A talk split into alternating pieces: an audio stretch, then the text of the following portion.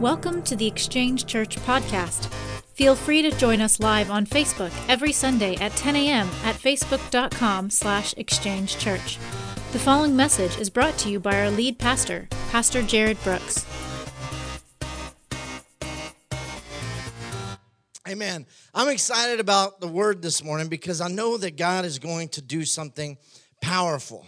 Uh, if you have your Bibles, you can open with me to the book of Genesis, chapter number 50. We're going to start immediately with the scripture. And it says this in chapter number 50, starting with verse 15. It says, When Joseph's brothers uh, saw that their father was dead, they said, What if Joseph holds a grudge against us and pays us back for all the wrong that we did him? So they sent word to Joseph, saying, Your father left these instructions before he died. This is what you are to say to Joseph.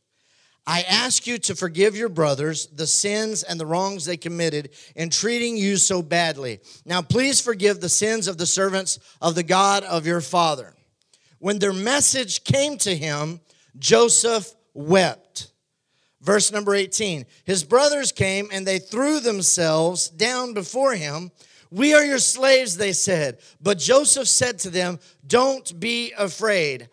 I am in the place of God. Am I in the place of God? Question mark.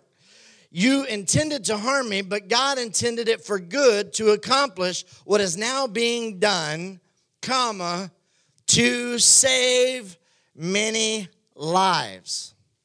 To save many lives. Father, I pray right now, God, Lord, that your hand just be upon us, that your hand be upon this time. I pray that that your, your word stirs the hearts and lives of your people this morning, God. Lord, that they'll be challenged, that they'll be challenged to, to not just hear the words this morning, God, but they'll be challenged to walk out of this place changed by your power, God, and by your supernatural authority in them. In Jesus' name I pray. And everybody said, Amen. Amen. So, this passage right here, this passage that we just read, uh, is at the end of all of the junk. Everybody say the junk. Okay? It's the end of all the junk that uh, Joseph went through. Uh, he had had a rough life, you know. Uh, I'll paraphrase the story real quickly for you. But at a young age, he was sold into slavery by his own brothers. Uh, some of you have thought about that, huh? Right? Um, he was sold into slavery by his own brothers. He was then uh, elevated. He ended up somehow in Potiphar's house. And while he's in Potiphar's house, he gets accused of trying to rape Potiphar's wife, which didn't happen. She actually came onto him. And uh, he was in charge of Potiphar's whole household and all of his affairs and authority. And, and Joseph ran for his life. She accused him of rape. He gets thrown in prison because of that. He's I mean, just thing after thing after thing happens to him. And at the end of his life, this is the passage that Joseph is just talking about as he's come face to face with his brothers after all the stuff that he's been through. And he's about to lay down the proclamation or the headline to his life. We all go through stuff, right? I need an amen on that one. We all, come on, it's 2020. Some of you been through some stuff, right? It, it's been crazy. Uh, it has been one of the craziest roller coaster ride of a year that I, I it, it is the craziest year that I've ever been a part of in my 43 years of life, right? Uh, I can't think of a crazier year. There have been crazy things that have happened throughout all the years, but I can't think of a crazier year. Uh, a lot of us have been through some great ups. A lot of us have been through some lost jobs. We've had tribulation. We've had pains and sorrows. We've had losses. We've lost jobs. We've had to change jobs. We've lost income. All kinds of things have happened. But you see, what happens is that the things that you've gone through this year or in your lifetime, they don't have to define you. They don't have to be the headline of your life. They don't have to be the headline that everybody reads first when they think about your life. When they think about Rochelle, they don't have to see this one headline of the things that you've gone through this year or in your lifetime. That doesn't have to define you. You see, the editor, what happens is the editor comes along and he takes the story, the gist of the story, pulls in all the story, the facts and the details, and what he does is he puts a headline on the gist of the story. So the question for you today is this Who is editing my life? Okay? So think about that. Who is editing your life? With everything that you've gone through, with all your ups and downs, when it's all put together, who is it that comes along and puts the title on your life and what you've been through? Because here's my thought I believe this I believe that the enemy, if you allow him to, will come along and he will sit at the editor's desk and he will take the facts Come on, somebody. He will take the facts of things that actually did happen to you and he will arrange them in a way to, to pull you down. He will arrange them in a way to drag you down and to beat you up and defeat you and to remind you of the pain you've been through, to remind you of the loss you've had, all the sorrow that you've had. And what he's going to do is, and let me remind you, let me pause for a minute. I want to remind you for a moment that when I say the enemy, or I'm not talking about a little red devil with a, a skin tight suit with a pointy tail and a pitchfork and little pointy ears. I'm talking about the enemy that sounds a whole lot like you. The enemy that sounds like that little voice inside your head that starts to tell you that you're not good enough and that you're not worth it and that you're going to fail again and that you're going to fail again and that you made another mistake and that you made another mistake. That's the enemy that I'm talking about. And he won't necessarily tell you things inside of you and he tries to steal everything from you and he won't necessarily tell you things that didn't happen. He will bring in some facts to make you think that that that he's right on. And he'll put in some facts of things that happened to make you go, man, he's got it. He's got him. He's got all these facts. And he'll put this headline out there to break through and tear you down and leave you defeated. What he'll do is he'll hit you with some thoughts that are so conclusive and so gripping, and that's that's what he's trying to do. It sounds a lot like our media, huh? Mm-mm. Did I just say that out loud? That was an inner thought that came out. But think about it. Think about it CNN and ABC and NBC and Fox and all these media outlets, good, bad, indifferent, whatever, however you feel about them, what they do is they try to put a headline out there that has some facts in it, probably, but they arrange it in a way to suck you in with the headline. And when they put the headline in there, they try to put enough in the headline that you don't actually even have to read the story because it's all said in the headline, right? What can we say? This is kind of their ploy. What can we say at the top or in the headline? What can we say at the very beginning that will paint a picture, that will paint a narrative that's so telling that they won't even read the rest of the story? Have you felt like that? I mean, that's the way they work, right? I don't, I don't know if you've ever seen this, and this is not a commercial or whatever, but on Netflix, there's a, a show or a, a documentary called The Social Dilemma. Anybody ever seen it? Uh, the social dilemma it's spooky. And it talks about how so let's let's just for kicks and giggles here let's say you're a biden fan okay? And uh, if you like biden or if there was a post or anything about biden that you liked immediately all the matrix built into all social media and websites and everything will now begin to send you all good about biden all bad about Trump. Now, however, if you're a Trump supporter, if you were all about Trump and you liked one of his, you know, a tweet or something or whatever, likewise, it now starts to flood you. And you're seeing comments and things that people are posting, everybody on this side, and you're not seeing all the ugliness. Truth. That's kind of the way the social media was built. In fact, some of the, the people who invented some of these algorithms and stuff, it's gotten so out of hand that they don't even allow their own children to have social media. Just a side note, I'm just saying. And I have I have social media. I have all of them. I'm I'm TikTok famous. I'm just saying.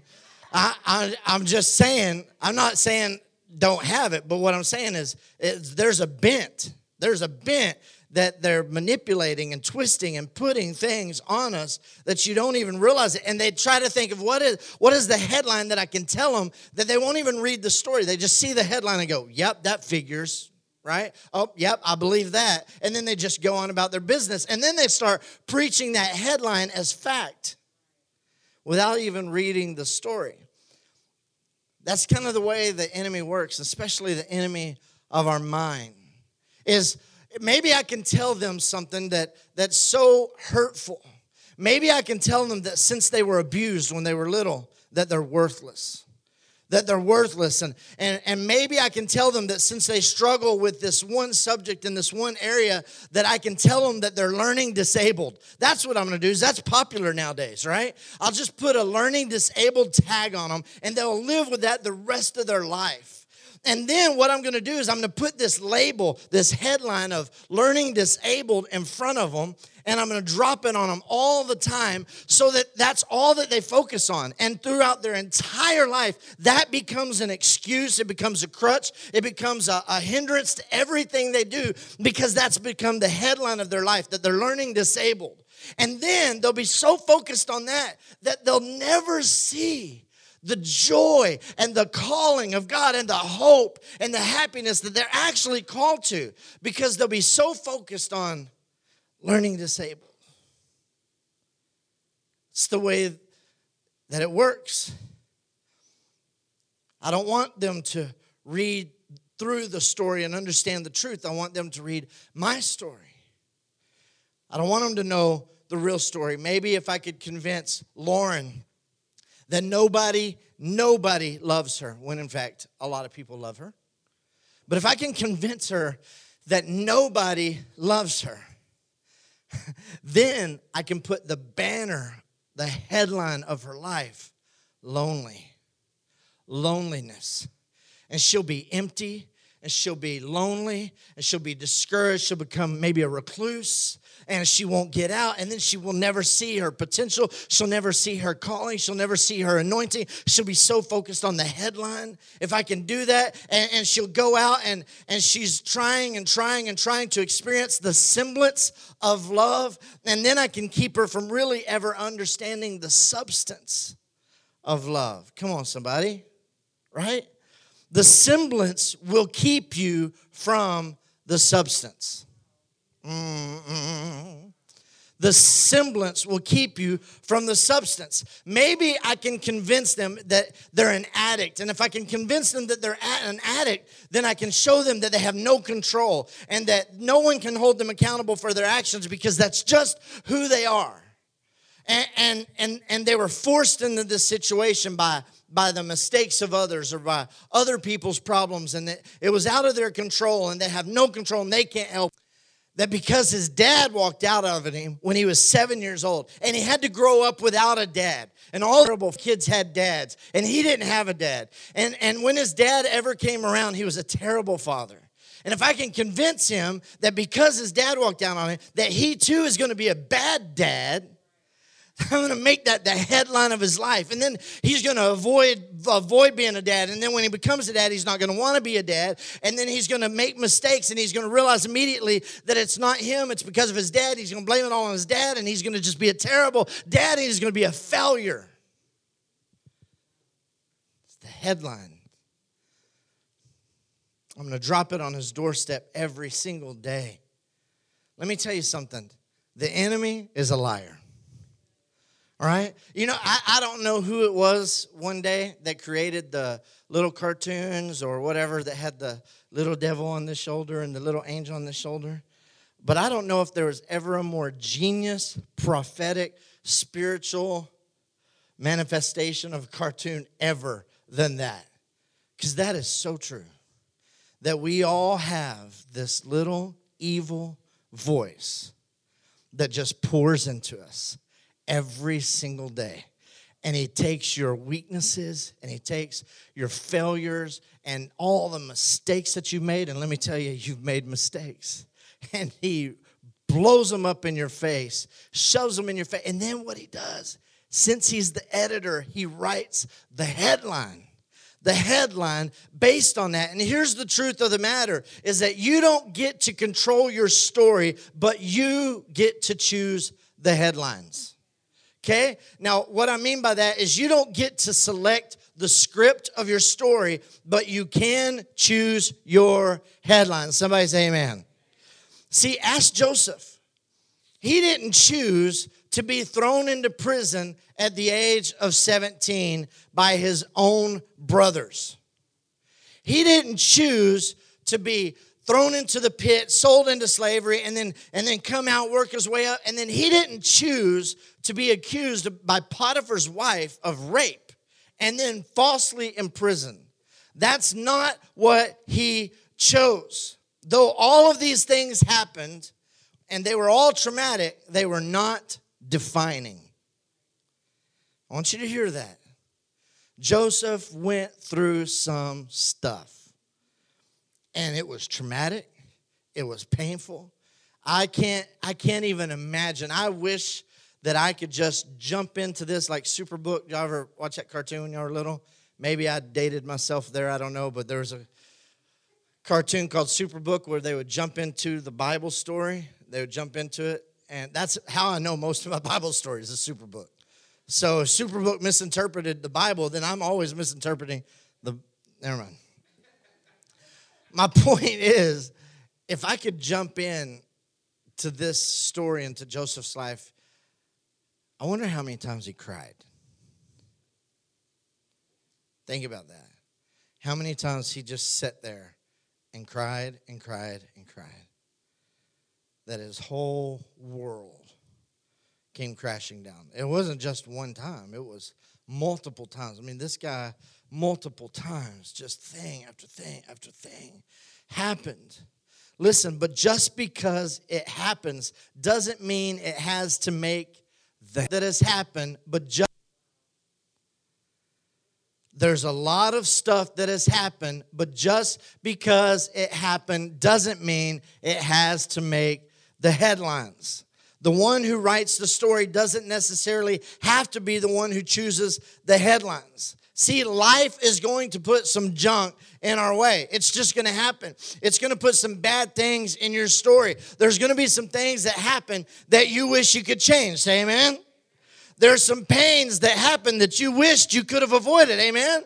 There's a lot of things probably in 2020 that you wish you could turn back the hands of time. Amen. But things happened. But just because it happened doesn't mean it has to be the headline. Nevertheless, it happened.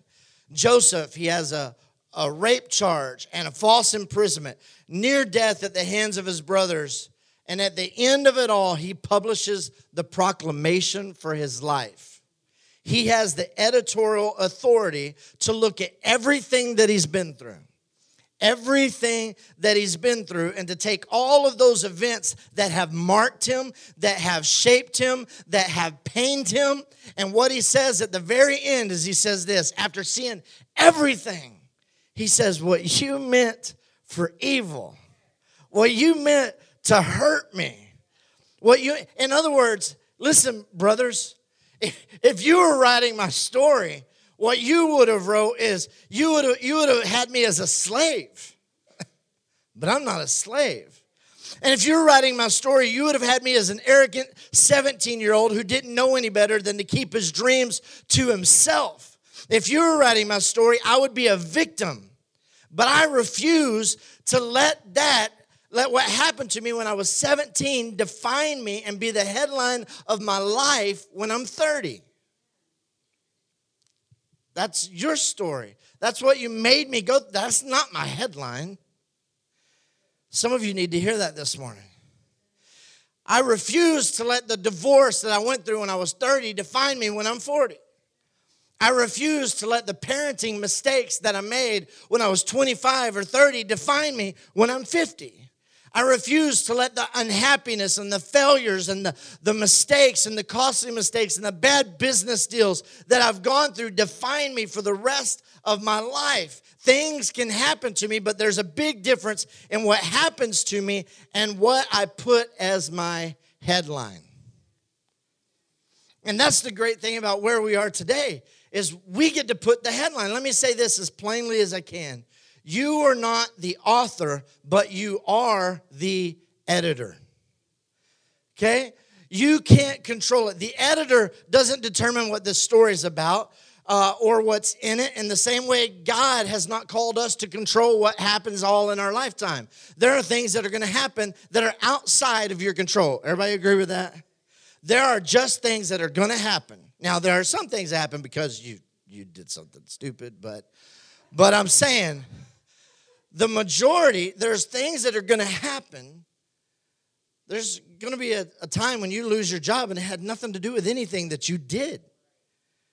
It's just going to happen. There are pains. I, I've watched my family and aunts and uncles lose kids. Some of you may have lost a child. There's things that just happen that you can't control. You didn't choose it and you didn't make it happen. It just happens. But Joseph, he gives us an illustration and he clearly says this. He says, I was put here. In fact, what he actually says is, I was sent here to save lives. Everybody say, I was sent here. I was sent here. That's the way we need to go about our life.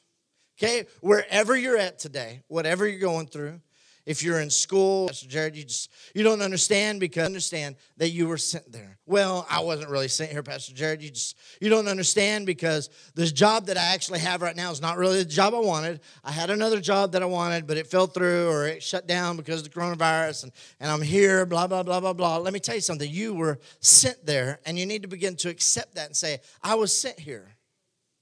I was sent here. I determined the headline, not you. I was sent, I was put here on purpose for a reason. I know that little nasty voice in my head is trying to tell me that, you know, I'm just here, I got to do what I got to do, but I was sent here. I ultimately decide the headline of my life. See, you need a dream to drive your decision.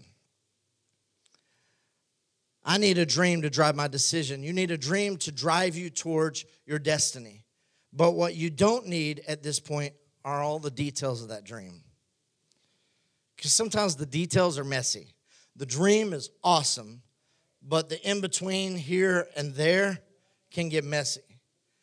So that's not what we have to worry about. We just keep the dream in our focus, the dream ahead of us, the dream in our vision, and life is going to happen in between. But when the dream is set before us, then we can make it. In Genesis 37, Joseph was 17 years old and he saw a vision that he didn't understand. He saw something that was beyond his maturity, and it shows.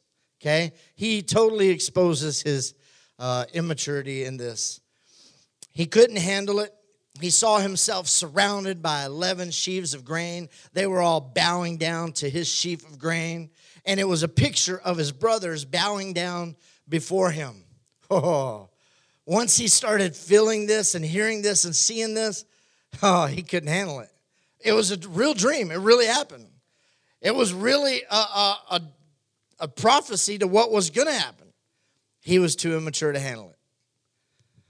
Then, because when, see, and then he gets a second dream, right? Because when God's doing something in your life, God usually follows it up with a second or a third. God usually always confirms things come on in the mouth of two or three or he begins to confirm things. He always he'll give you a little picture here and then and then your pastor will come to you and say something and you go wow somebody told me that before. Or a friend will say something and you go wow my pastor said that to me one time. Oh wow. And all of a sudden you get a piece here and a piece there and a little piece here. You start to put it together and that dream begins to manifest in front of you. But what they didn't tell you is all the messy middle in between. Anyway so he gets a, a second dream and the second dream he sees this. He sees the stars and the moon and the sun. They're all bowing down to him. So this time, it's not just a picture of his brothers bowing down to him, it's the whole family. it's the whole family. He's, it's very ambitious. It's his parents. And, and it's very ambitious at this point to Joseph. And at the end of his life, when we meet him, at the beginning of this message today, we met Joseph at the end of his life he's speaking to his brothers who hated him so much that instead of leaving him for dead, which would actually have been kindness, they sold him. They sold him into slavery. So I want to give you just a little more insight to how Joseph refused to let the enemy or that voice inside of his head be the editor, which puzzles me. Why, why would you ever let the voice inside your head that, that you know constantly speaks negative, that constantly pulls you down, that constantly drags you down, that constantly makes you feel less than? Why would you let that voice be the editor and, and put the headlines up in your life? And so Joseph, he's explaining to his brothers his point of view, right? Because when, when we write a story, we write it from our point of view. And he's explaining to his brothers his point of view of how he got to this place. And he says, Listen, I know that the story should be that you sold me, that you sold me, but that's not what I'm going to write down as the caption of my life. It says in Genesis chapter 45, verse 4, it says, Then Joseph said to his brothers, Come close to me. Now, this is at the very end. This is after they've already done all their bad stuff to him. And now he's in a place of prominence. And he says, Come here. Some of you are thinking what I'm thinking. so he could punch them, right? so he could strangle them or something, right? Hey, come here, come here, come close. But listen, he understands that he is only responsible for his response to. Think about that. He is only responsible for his response to everything that happened to him. You're not responsible for all the events that occur only your response to those events. Okay? Bad stuff happens. It's just gonna happen. Man, if I could stop it or if I knew how to stop it, I'd write a book and be the richest man ever to live. If I could figure out how to stop bad things from happening, I'd be a wealthy man. Let me tell you this your parents' divorce, it wasn't your fault. The enemy's a liar.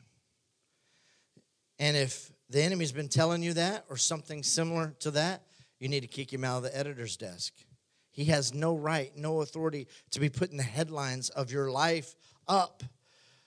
I refuse to see it that way. That's the wrong lens. Maybe there's some truth and some things that happen, but it doesn't define me. That's not my story. And Joseph says this. He tells his brothers to come close.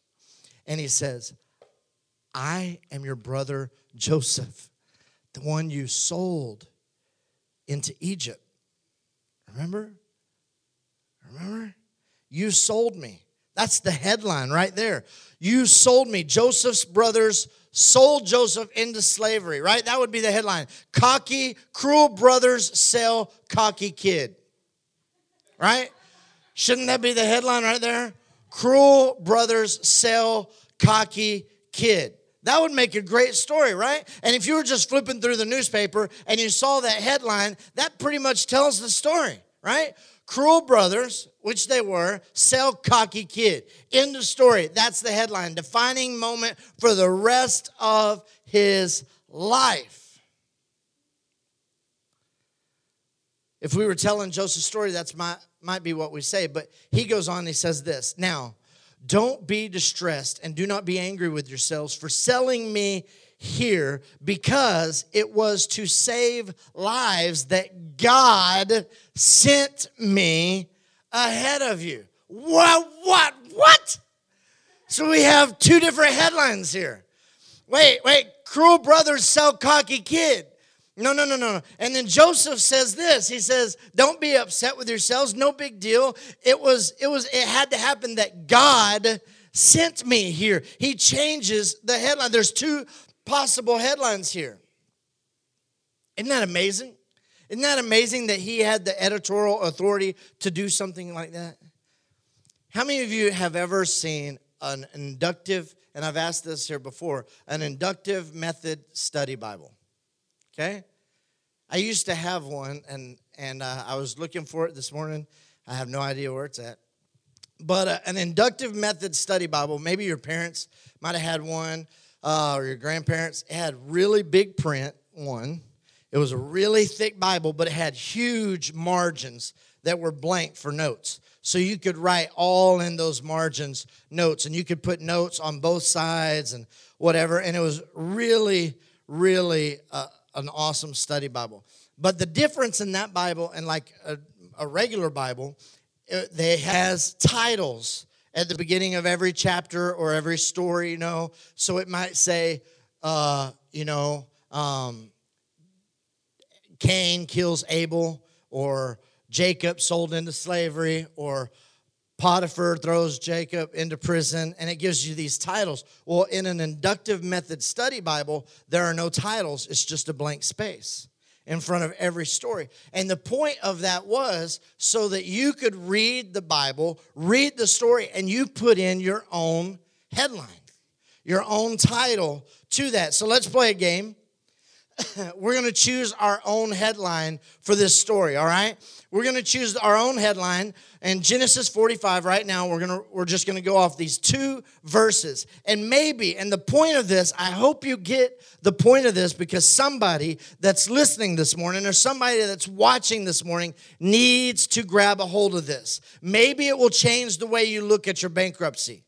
Maybe it will change the way you look at, at the divorce that you've gone through. Maybe it changes the way you look at the brokenness. Maybe it will help you see things differently instead of an embarrassment. Maybe it'll help you change the way you see 2020, the things maybe that you don't even want to talk about.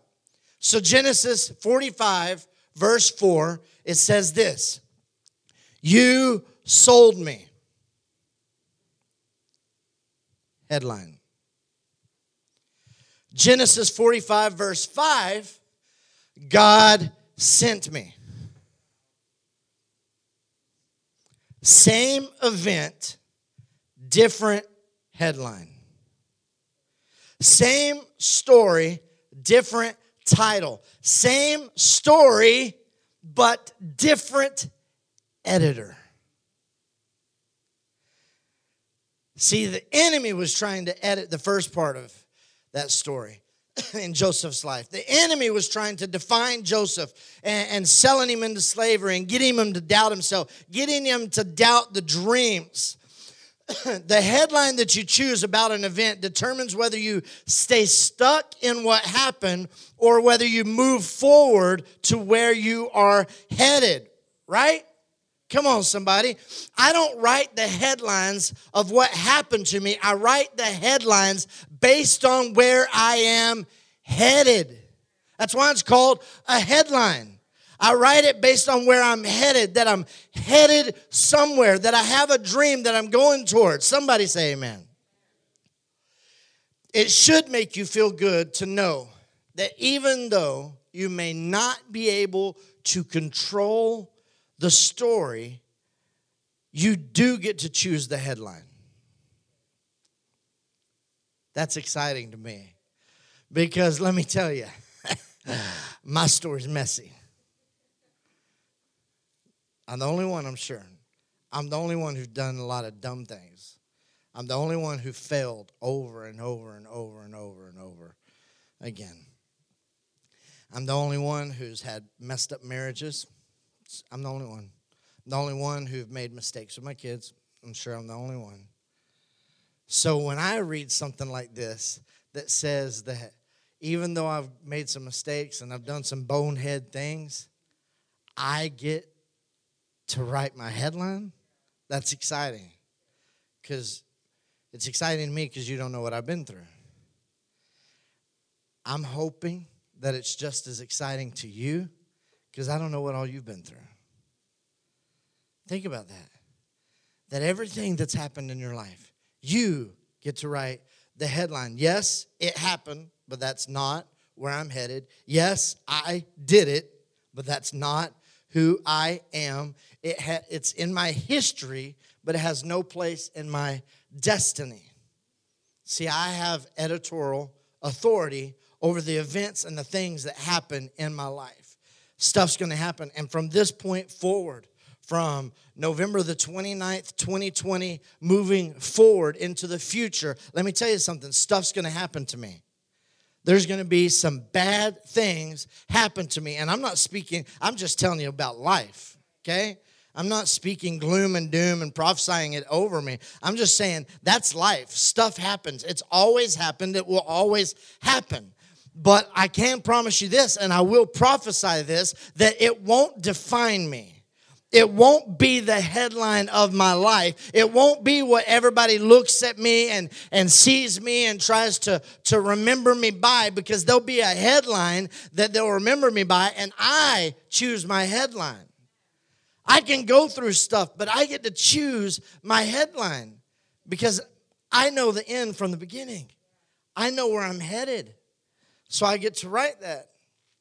I'm not going to write it based on the pain I feel but I'm going to write the headline according to the purpose. See, I used to say it was the biggest regret of my life, but if I keep the headline of regret, it paralyzes me because I can't really do anything about regret. You agree with that? Anything about regret. Once I click on, instead of taking me forward, into the future, it leaves me locked up in the past. Once I buy into the regret, I just get stuck. I just get stuck. You, I've heard it said a lot of times that, that people at the end of their life, they don't talk about um, their past. They don't live, they didn't know the things that they didn't get to do. They don't live, they didn't get to live life to the fullest. I don't want to live with regret. I want to live life to the fullest. So I don't want to call it regret anymore. I'm going to change the headline and and maybe I can't change the story because the story is the story, the facts are the facts, the thing is the thing, right? But but I might rather call it a lesson. Because if I call it a regret, then I have to live with it. But if I call it a lesson, then I can learn from it and move on. See, a regret, you're just stuck in it. You're just stuck in it. You sold me. But a lesson is God sent me. I have grown up See, when I was young, I didn't get it. I, I, had all these dreams. I wasn't mature enough to handle it. I spoke out of turn. I frustrated a lot of people. I put myself in some bad situations. You did a lot of things to me. I was hurt. I was pained. But you know what? I learned from it, and I don't regret it because I learned from it. And now that I learned from it, I'm sitting in a place where I can bless you, brothers, because I learned a lesson. Same story, different editor. Who's the editor of your life? We do it every day. If, if you wanna if you wanna know the head headline of somebody's life, just ask them. Um, we talk about it every day. Uh, I, I, was real careful this morning not to ask anybody, but a couple people I did on accident.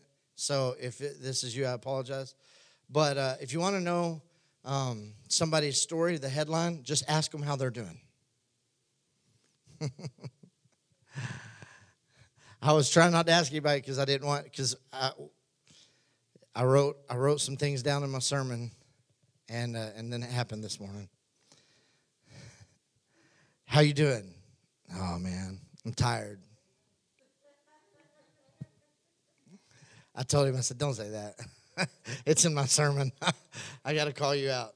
I'm tired. I'm tired." And my comment was this: "You don't want to lead with that." You don't want to lead with that. That tells me a story. That tells me where you're going. You're giving me a headline. And see, if, if life was a cup, then things like I'm blessed, I'm full, too blessed to be stressed, I'm, I'm great, I'm loving life. See, that leaves my cup full. I'm tired, leaves my cup empty. Right? It doesn't mean you can't be really actually tired, but you're leading with the headline. You're, you're making a proclamation of where you're headed, where you're going. When you ask somebody, and I, I'm careful, to be honest with you, who I'm talking to. There's some people and none in this room, FYI, so don't start looking around pointing fingers. There are people that I will not ask how they're doing. Somebody say, man, please, Uh, please tell me I'm not the only one. There are some people I I will not ask them how they're doing. I'll just say, hey, good to see you. Because I can't handle their headline. I can't handle what they're about to say because I know they're about to unload. And I'm like, is that really where you want to go? Is that really where you want to go? You're leading, that's where you're headed. Just negative Nancy. And I, I just can't handle that. And so I just avoid, I just avoid that sometimes. I don't avoid them. I want to talk to them. I just don't want all the dump that comes with it. I'm sorry, y'all got me on a rabbit trail for a second. Edit. I'm change the title.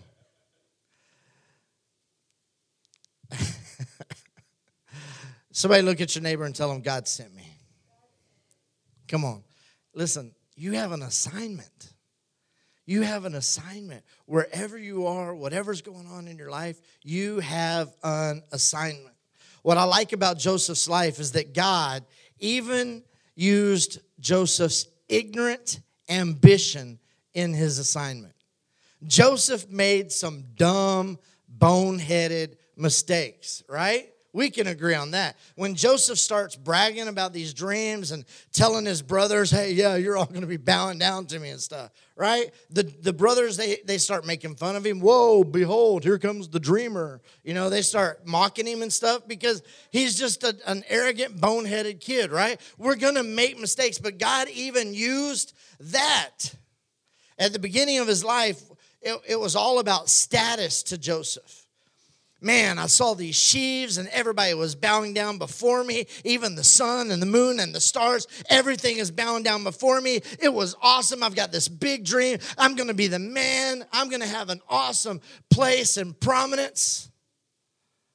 But time and trauma and events taught him that the headline was never about his status. It was never about the status of, uh, of his dream. It was about the difference that he was going to make to the people that he was sent to.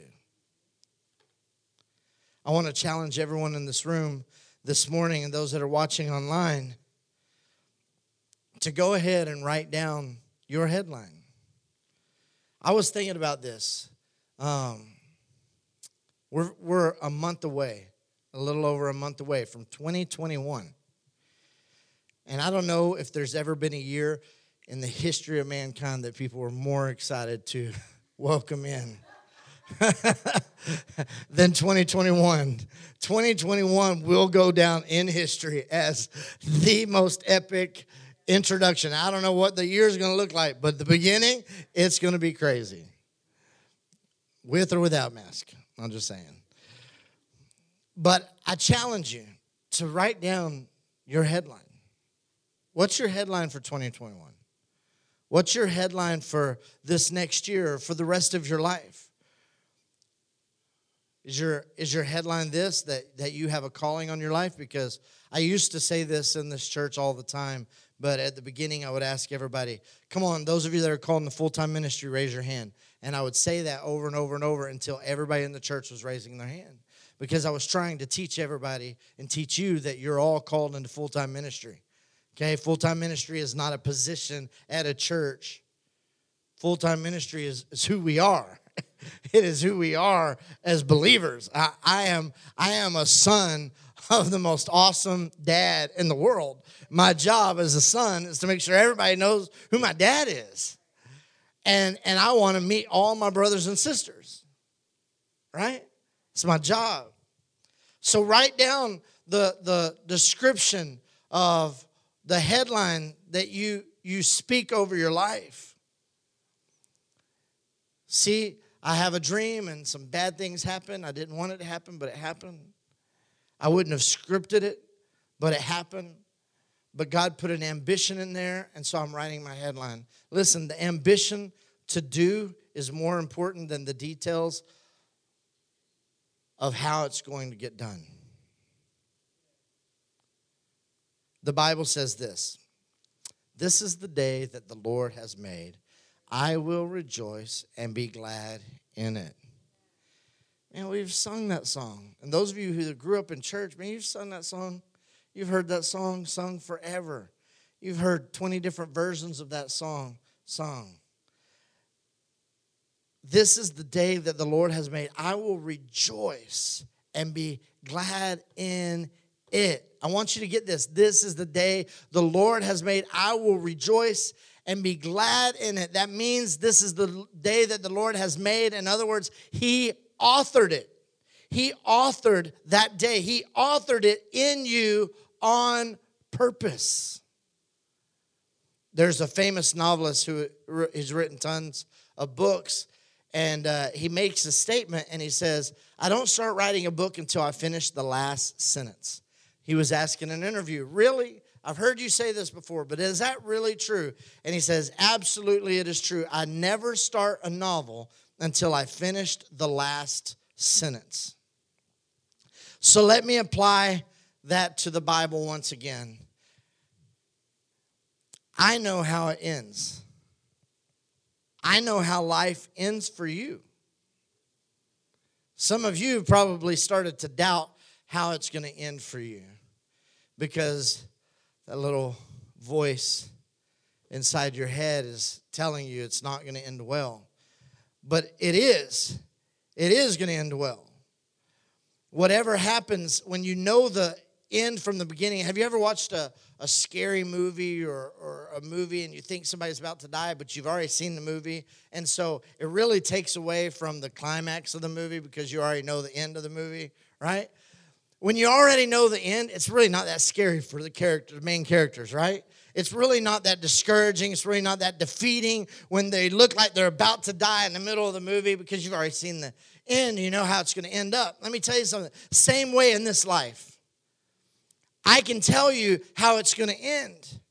I can tell you how it's going to end. And so, knowing how it's going to end, it means that we don't have to be so bogged down and tied up and discouraged when things start happening in our life dysfunction and tension and all that stuff. It's going to happen, but it's not the story.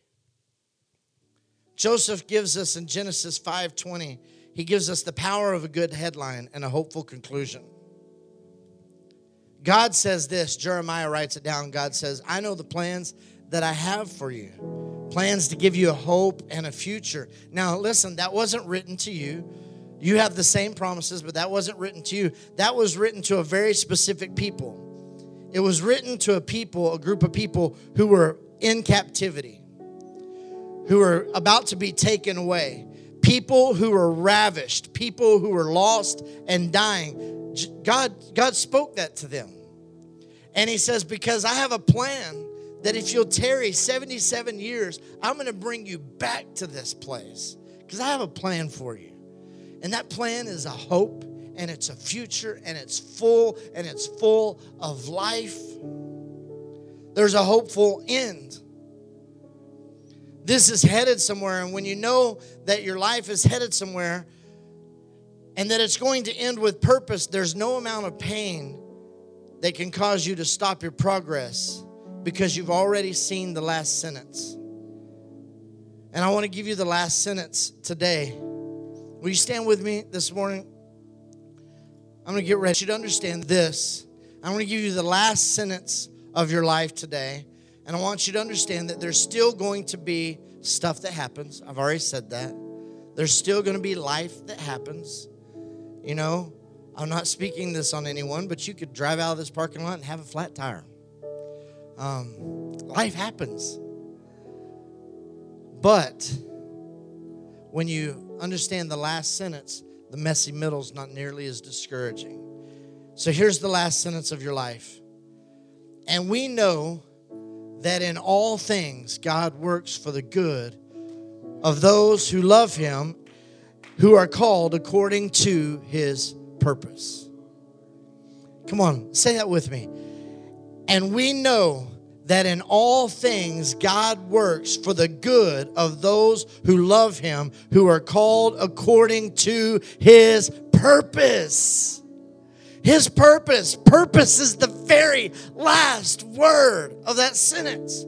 Purpose. That's the last word. That's the only thing that you need to hang your hat on this morning is that you have purpose. You were called, you were created, life was spoke into you on purpose. It doesn't matter what job you feel stuck in right now or what life you feel stuck in right now, you have purpose. You have purpose. And, and when stuff happens, it doesn't say, and we know that all things are good. We know that in all things God works for the good. We were never promised that everything's going to be good. We were never promised that everything was going to be easy. Purpose is the headline. Purpose is the last word of the sentence. Purpose is what, when it all ends, matters.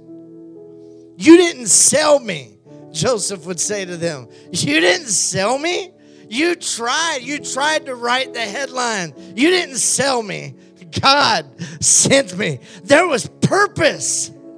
I, when I was laying in the pit and I was all by myself and I was crying and I was alone and all my family abandoned me, it was on purpose. I didn't see it then because I was young and I was arrogant and I just didn't get it. I end up in Potiphar's house and I start learning and I start growing. I start getting closer and understanding my purpose. And then his wife she comes in and she comes on to me and she accuses me of rape. I ran out of the room. And I she took my jacket. As I ran out, she pulled my jacket off. And then she called the guards in and she told them I tried to rape her and they had my jacket. They pinned on me and they threw me Potiphar, who was like a dad to me. I ran his whole affairs. I was in charge of everything. He was like a dad to me. He trusted me with everything. He turned his back on me. Come on, somebody knows exactly what I'm talking about this morning. The last person that you would have expected to turn their back on you, turn their back on you. Maybe a father figure, a spiritual father, a spiritual mother, somebody.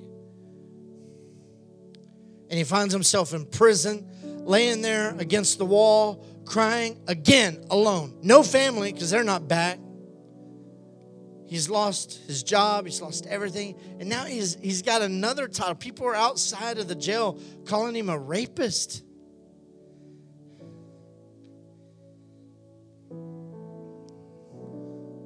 God sent me through it all. Joseph stands there and he's looking at his brothers at the very end. The vision, the dream the headline that God gave Joseph at the beginning of the story came true.